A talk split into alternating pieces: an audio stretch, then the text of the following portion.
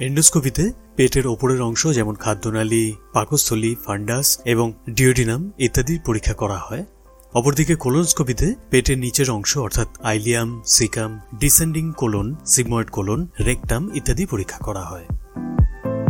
Endoscopy পরীক্ষায় রোগীর মুখ দিয়ে নল প্রবেশ করানো হয় আর কোলোনোস্কোপি পরীক্ষায় রোগীর পায়ুদ্বার অর্থাৎ মলদ্বার দিয়ে নল প্রবেশ করিয়ে পরীক্ষা করা হয়। এন্ডোস্কোপির আগে রোগীকে মূলত ছ থেকে আট ঘণ্টা উপবাস করতে হয়। অপরদিকে কোলোনোস্কোপির জন্য একটি নির্দিষ্ট দ্রবণ পান করতে হয় রোগীকে, যাতে পেটের জমা মল পরিষ্কার হয়ে যায়। এন্ডোস্কোপি পরীক্ষায় সময় লাগে প্রায় পনেরো মিনিট থেকে এক ঘণ্টার মতো, আর কোলোনোস্কোপিতে সময় লাগে প্রায় তিরিশ মিনিট থেকে দেড় ঘণ্টা বা দু ঘণ্টার মতো। এন্ডোস্কোপিতে পেটের উপরি ভাগের রোগ চিহ্নিত করা হয় এবং কোলোনোস্কোপিতে পেটের নিম্নভাগে রোগ চিহ্নিত করা হয়ে থাকে। এন্ডোস্কোপি পরীক্ষা সম্পন্ন হওয়ার কয়েক ঘণ্টার মধ্যে রোগী স্বাভাবিক অবস্থায় ফিরে আসেন, আর কোলোনোস্কোপি পরীক্ষার পর সাধারণত এক থেকে দুই দিন লাগে স্বাভাবিক অবস্থায় ফিরে আসতে।